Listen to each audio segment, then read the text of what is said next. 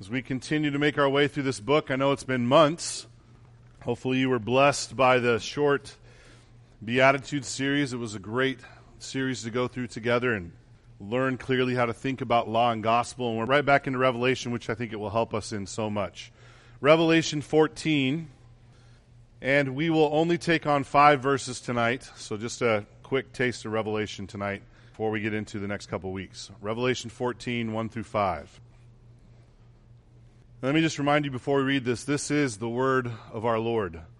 So let's attend to it as such. Revelation 14, verse 1. Then I looked, and behold, on Mount Zion stood the Lamb, and with a 144,000 who had his name and his father's name written on their foreheads. And I heard a voice from heaven like the roar of many waters, like the sound of loud thunder.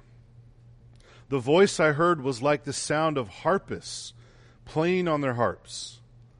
And they were singing a new song before the throne, and before the four living creatures, and before the elders. No one could learn that song except the 144,000 who had been redeemed from the earth. It is these who have not defiled themselves with women, for they are virgins. It is these who follow the Lamb wherever he goes. These have been redeemed from mankind as first fruits for God and the Lamb. In their mouth no lie was found, for they are blameless. Let's pray. Father, Son, and Holy Spirit, our great and glorious triune God. Lord, we come to you as our souls thirst for you, our bodies long for you, in a dry and weary land where there is no water. Lord, as we come to worship you tonight, pray that you would feed us with your truth. Lord, sustain our faith. Help us long for the return of Jesus like we have never had before. And I pray, Father, that we would be eager to suffer in a way that would glorify you, to show your greatness to the lost and dying world around us. We pray this in Jesus' name. Amen. Well, one of my new, uh, maybe I should say newer Christian heroes in my life is a man named Samuel Rutherford. Does anybody know who Samuel Rutherford is?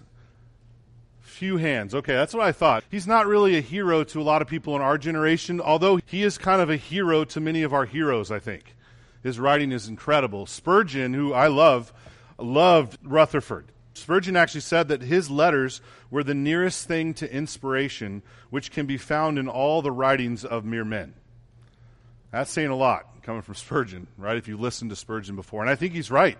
Rutherford was an amazing writer, an amazing pastor especially when you consider who he was and what he went through. So I want to give you a little background on who he is. He was a pastor, became a pastor in his early 20s in a small Scottish community in the 1600s, and from the beginning, he was just this ministry machine. It was said that he would wake up at 4 in the morning, and he was always preaching, always praying, always visiting the sick, always catechizing, and always writing and studying. And he did this faithfully for years, but then when, in his early 30s, he started to really get some struggles that affected the rest of his life. When he was 32, only five years in the marriage, he lost his entire family from an illness. Illness wiped out his wife first and then his two kids. He nearly died himself, but he faithfully shepherded his church, and many of his own church actually died of this sickness as well. And just a few years later, to top it all off, when he was 36, he was kicked out of his own church for calling out the heresies of his day. And it was a state church at that point. So he was kicked out of his town. He couldn't even minister anywhere in Scotland. And so for years, he wrote these letters to minister to his flock from a distance. And that's the letters that Spurgeon was referring to. Uh, eventually, he did come back into ministry, and he served for 23 more years faithfully in Scotland, then in England and he was one of the men that you guys might know served on the committee that wrote the Westminster Shorter Catechism. We know it as the one that begins, What's the chief end of man, right? That's probably the one you're most familiar with in that catechism. He's an incredible man, and he was actually condemned again at the end of his life for calling out the king, saying, You're not as sovereign as God. And the only thing that kept him from the scaffold was that he died of natural causes before they could execute him. He was an incredible, faithful man. Now, I don't know if you think this way, but when I hear stories like that or read stories in Scripture or look throughout church history, I want to think and ask them, what made you tick? How were you able to be so faithful in the middle of so many trials and tribulation? What motivates you? What fueled your faithfulness?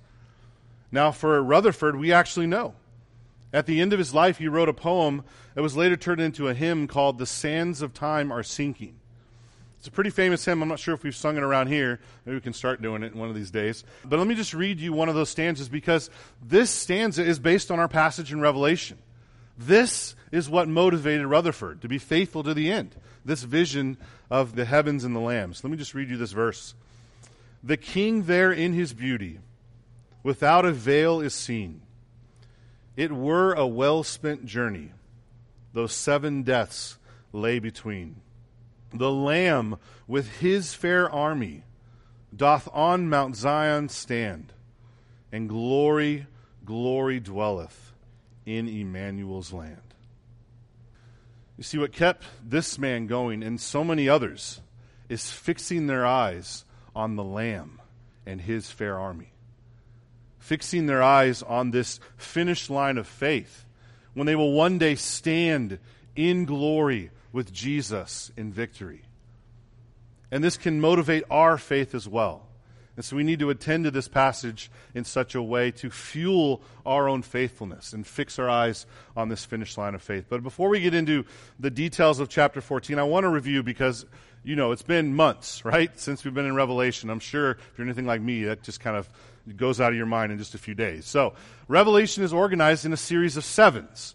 We've talked a lot about these, right? You started with the seven letters, then the seven seals, and then we had the seven trumpets. Now we're right in the middle of the seven visions section, and we'll get to the seven bowl judgments at the end. Now, just to remind you, this is not a giant timeline, right? These judgments don't unfold in chronological order like the bowls, you know, come from the seals and, and so on. That's not how it works. These are seven repeated sets of visions, really describing the same thing. It's repeated parallelism. They're describing the time from Christ's ministry to the end. We use the illustration from the beginning like holding up a diamond in the light and looking at it from various angles. That's what we have here. We have God's plan of salvation through judgment through each of these cycles. And we're right in the middle of one here in chapter 14. This vision cycle started in chapter 12. It goes all the way to chapter 15.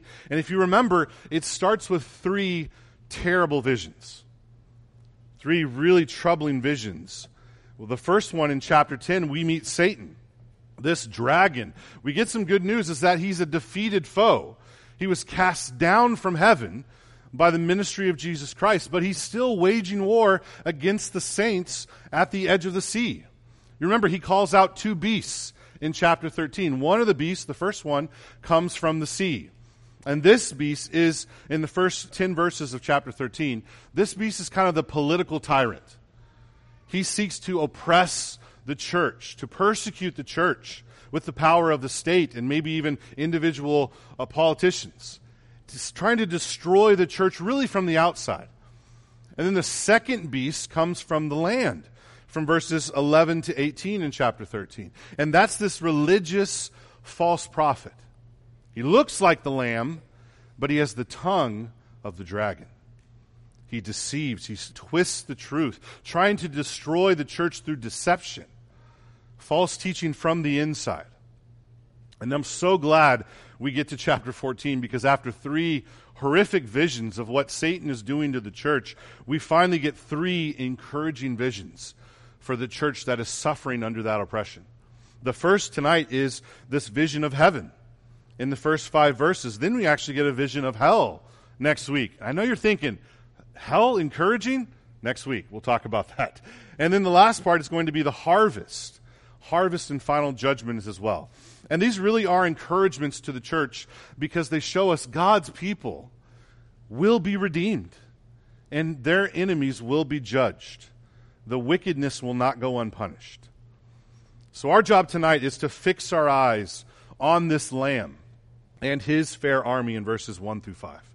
So, as we do that, I want to make sure you know that we are covering two sections. We're going to do the destiny of the redeemed, which is kind of where we're all headed. And then, secondly, the character of the redeemed. That's in verses 4 and 5, really who we will be once we get to our destination. So, first, verse 1, we'll see the destiny of the redeemed. Go to verse 1 with me, chapter 14. Then I looked, and behold, on Mount Zion stood the Lamb now, there's such a great contrast here that we don't really notice because it's been so long since we've been in the last few chapters. But in chapter 12, as I said, the dragon has been cast down, and now he's on unstable footing. He's on the sea, this unstable ground. He's a defeated foe, and he's trying to wage war against the church, but he's just making his last stand. He's weak, he's bleeding out, if you want to describe it that way. His time is, is limited. And then he calls out this beast from the land, especially this false teacher, twisting the truth, trying to deceive the church, to do whatever he can do to take out the saints. And then what do we see in the beginning of chapter 14? We see the true Lamb, the true Lamb of God, in contrast to the false Lamb in chapter 13. And this Lamb, although he was slain for sin, is standing in victory. He's standing like he was in Revelation 5 when he received the scroll from the Ancient of Days. And where is he standing? On Mount Zion, the city of the living God. This heavenly Jerusalem that's from above, to use the language of Hebrews 12. This place where God will dwell with his people for all eternity in peace and harmony and safety. You see the contrast here? And the contrast here is to point to something else. This is a fulfillment of Psalm 2. I know we've talked about this a lot this summer, but Psalm 2 starts like this Why do the nations rage and the peoples plot in vain? The kings of the earth set themselves, and the rulers take counsel together against the Lord and against his anointed, saying, Let us burst their bonds apart and cast their cords from us. And that's what Satan was doing. And all of his people were saying they're trying to dethrone God. And how does God respond? He who sits in the heavens laughs. The Lord holds them in derision. Then he will speak to them in his wrath and terrify them in his fury. How will he do that? As for me, I have set my king on Zion, my holy hill. This is where history's headed. Satan will do his worst. He'll rage and fight to the end of his days, and they will do damage to the church. They will persecute the church, but in the end, God wins. His Son stands on Zion, eternally reigning over heaven and earth. And who will be there with him? Look at the rest of verse 1.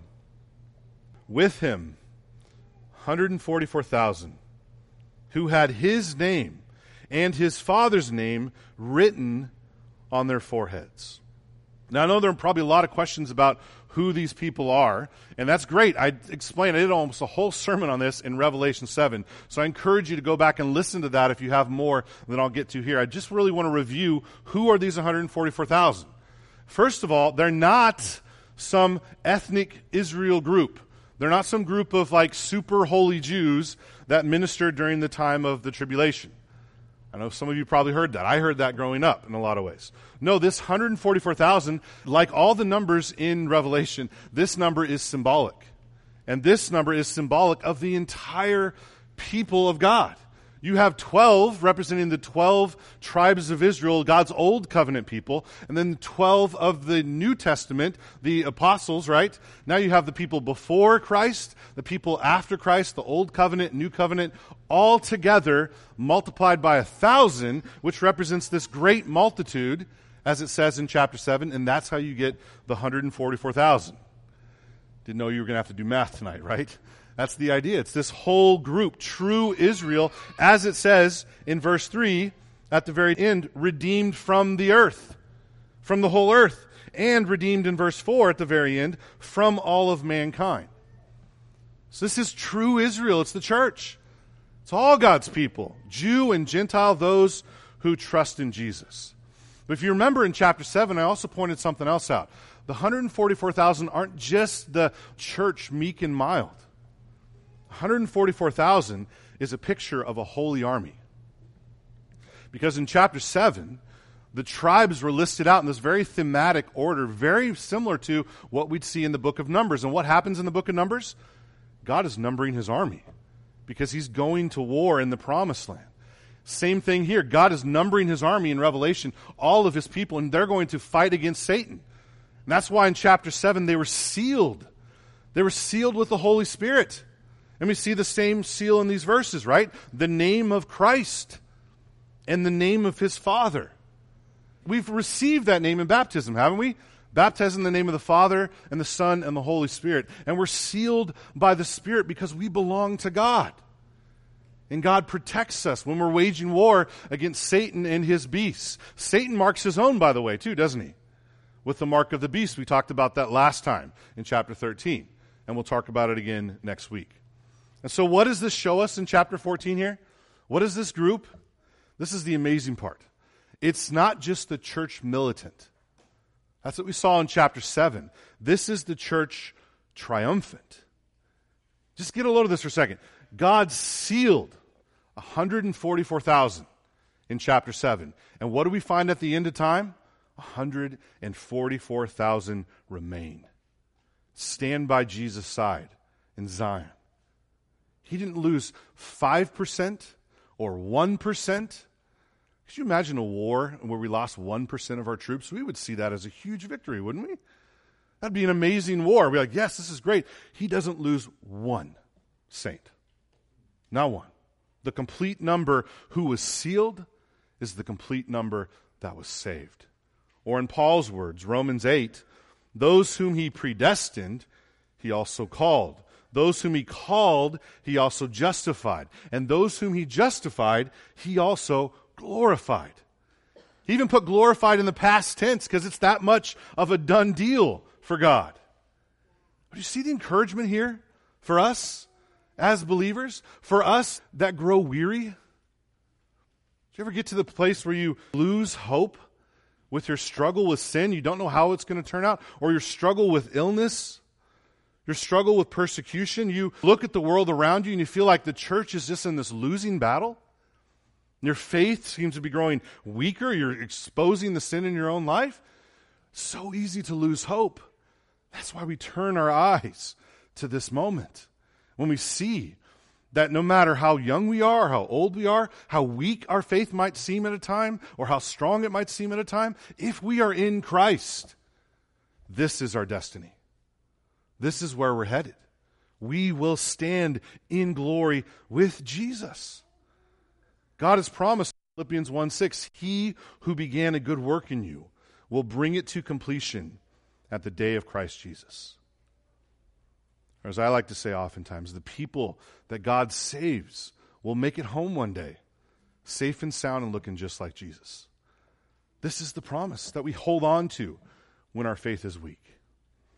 And what will people do there? What will we do there when we are standing in glory? How will we respond?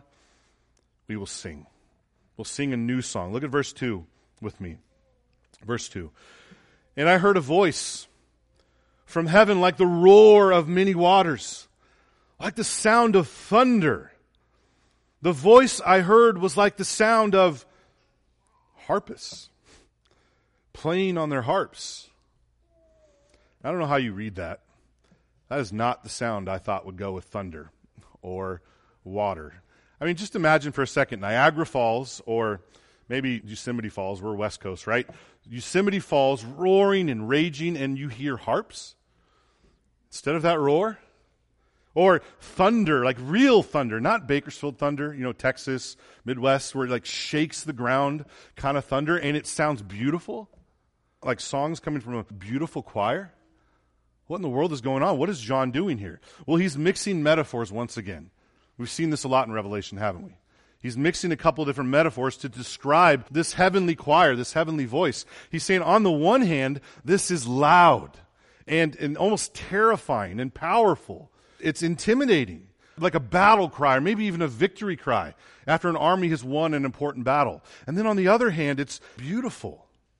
It's filled with joy and excitement. Harps are symbols of joy in Scripture, so much so that in Psalm 137 it says they hung up their harps when they left the promised land in exile because that was the time for mourning. There was no more joy.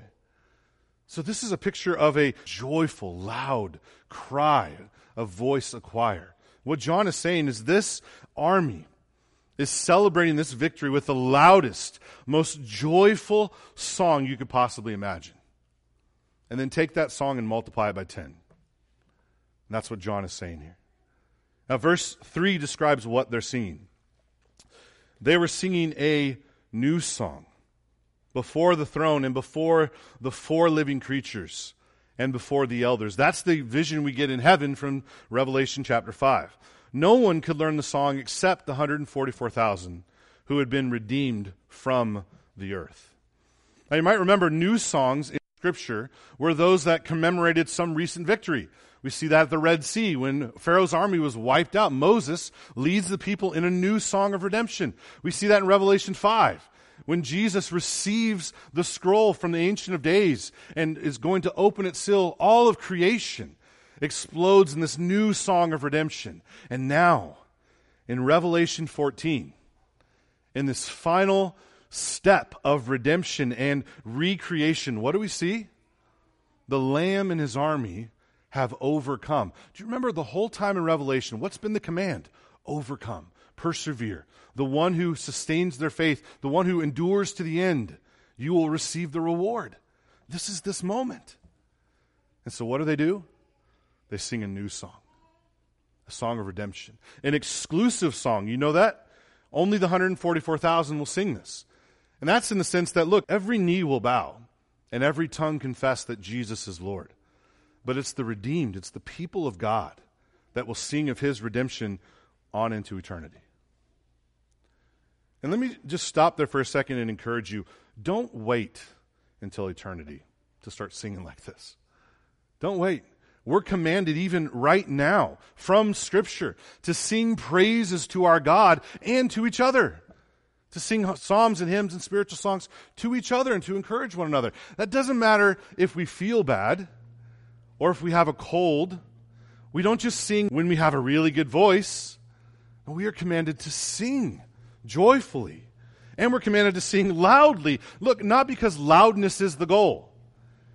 Loudness and volume, that's not the only thing that glorifies the Lord, but the loudness is an expression that your heart is just filling up with joy. That's the mixing of these metaphors here. The joy is overflowing and you can't even help yourself. I love that hymn. You know the, the song, Oh, for a Thousand Tongues to Sing. I think every Christian should relate to that. Every Christian should get to a point where they're frustrated that they only have one mouth to praise God. Lord, if I only had more tongues, you deserve so much more praise than I can even utter with one mouth. That's the frustration he's talking about here. Our God is worthy of that. You know who's really good at this? Kids. And that's one of the reasons I love this service because I can hear all of you kids singing out loud, singing, all the joys is flowing from your heart, and I love it. I encourage you kids, keep doing it. Bump your parents, tell them to join along and sing loud and joyfully. We should be rejoicing in our Lord together as one family in the Lord. Well, we've seen the destiny of the redeemed. Now let's look at the character of the redeemed in the last two verses here. Verse 4 who we will be. There are actually four characteristics here, and I wish we could do one sermon on each. There's so much here, but I'm just going to do a flyover and a summation here. Four characteristics of the fairness, the beauty of this army. Verse 4. It is these who have not defiled themselves with women, for they are virgins. What is going on here? You look at this and think, come on, is this really literal? I sure hope not, because if this is literal, then that means God's 144,000, his people, have to be celibate males. And that any kind of sexual activity is basically just defiling. Is that what he means here? Or maybe some people actually take this and say, well, singleness must be a virtue for Christians. You can be a Christian or you can be single and then you're really like a Navy SEAL kind of Christian. You're a special, you know, class of Christian. Is that what's going on here? No. No, not at all. Paul actually calls both marriage and singleness a gift in 1 Corinthians 7.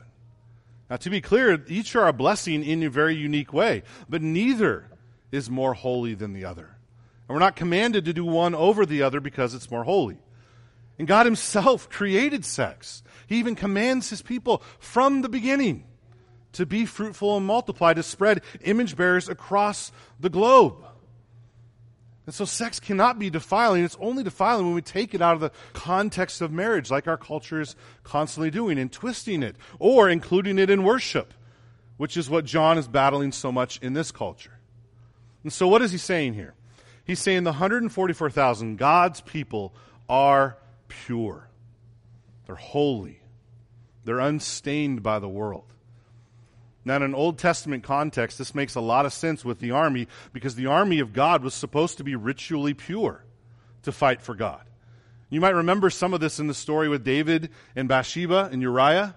If you remember that story in 2 Samuel 11, David commits adultery with Bathsheba, and then he's trying to cover it up, and he calls Uriah, Bathsheba's husband, back from war, and says, he kind of wines and dines him, and he says, Go home, be with your wife, just enjoy this time. If you remember, he doesn't even go in. He stays on the step or the porch, whatever they had back then. And David says, What happened? Why didn't you do that? And Uriah essentially says, How could I do this? I'm a soldier. I can't defile myself in this way. And plus, my men are out there dying, which is what David should have been doing in the first place.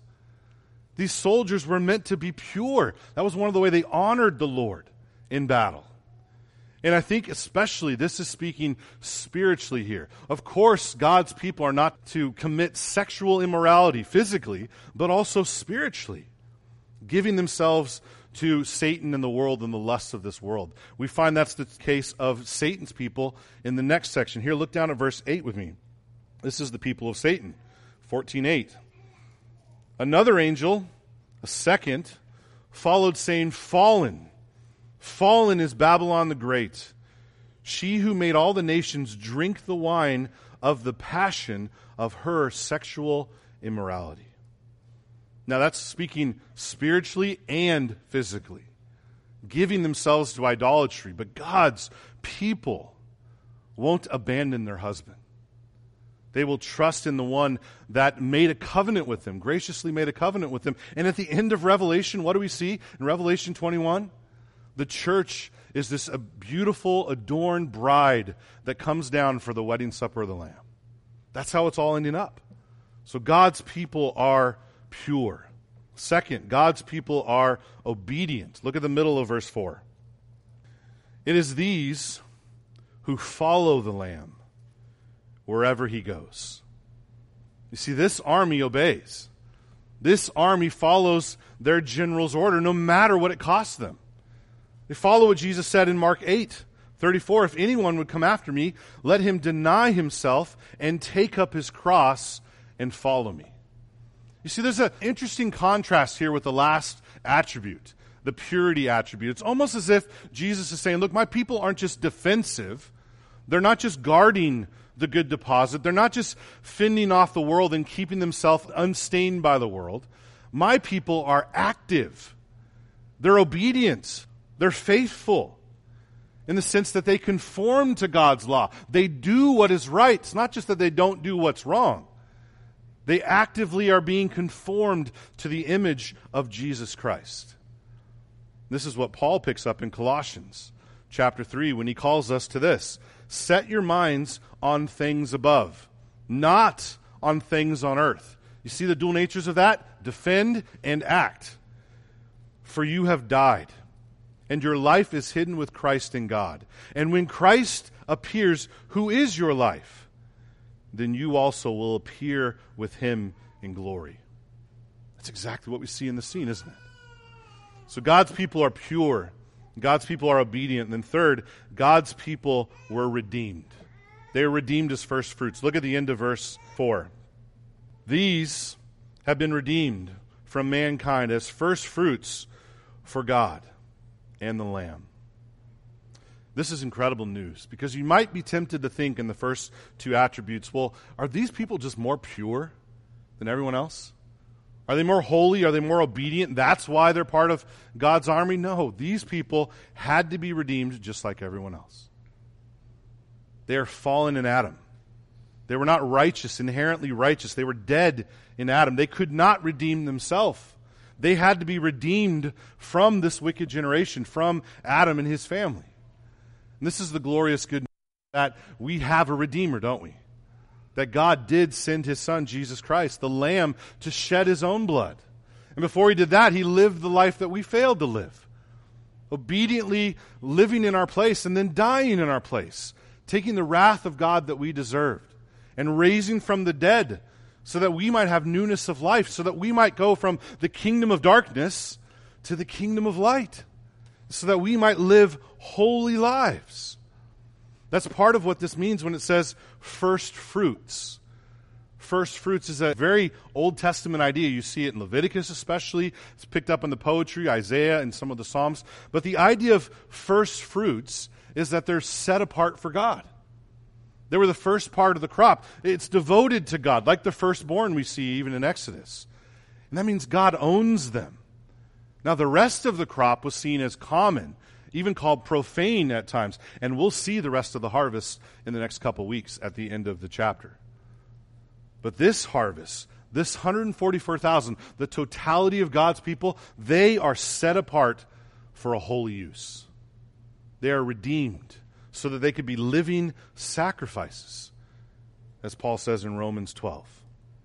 So God's people are pure, obedient, they're redeemed for holiness, and last, God's people tell the truth. Look at verse 5. And in their mouth no lie was found, for they are blameless. See, they no longer belong to Satan and to the dragon, the father of lies. They no longer belong to Satan's people who use words as weapons to twist the truth, to deceive, to get what they want.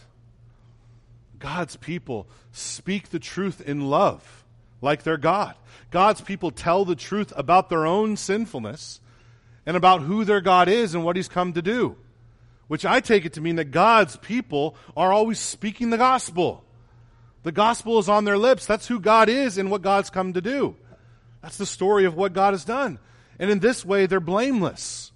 There's no dishonesty in them. There's no twisting or deception in them. They're not perfect, I'm so thankful we got to talk about Noah this morning, right? Not perfect, but blameless. Repentantly and progressively trusting the Lord and preaching the gospel, speaking the truth to the lost and dying world around him and around us. Oh, brothers and sisters, don't you see how amazing this is? This is our finish line if we're in Christ. This means that not only will we stand in glory with Jesus one day, not only will we sing the song of the redeemed, but one day our struggle with sin will be done. We will be like our Lord. We will be holy and obedient and pure and truthful, and we will be that way for all of eternity. This is our hope. This is what we look forward to. This is what we use when we're losing hope. We need motivation to keep on going. It's this vision that we desperately need. And John knows that. He says it again in 1 John chapter 3, verse 2. Listen to this. He says, "Beloved, we are God's children now. We are in Christ right now. But what we will be has not yet appeared. But we know that when he appears, we shall be like him, because we shall see him as he is. That's our hope. And that's the hope we hold on to when Satan does his worst. Let me pray. Father, thank you for this passage. Thank you for this vision. What an incredible blessing it is to know when our world seems to constantly wage war against us, constantly twist the truth, and we have the same war raging in our hearts at times as we battle the flesh. What a great hope it is that we know we will stand in glory with you one day. Father, give us the grace of perseverance. Give us the joy that fills our hearts, that spills forth in praise, so that we might sing even as we're persecuted, even as we're struggling. We might sing the glories of your great work in us and in the world around us. We pray this in Jesus' name and for his sake. Amen.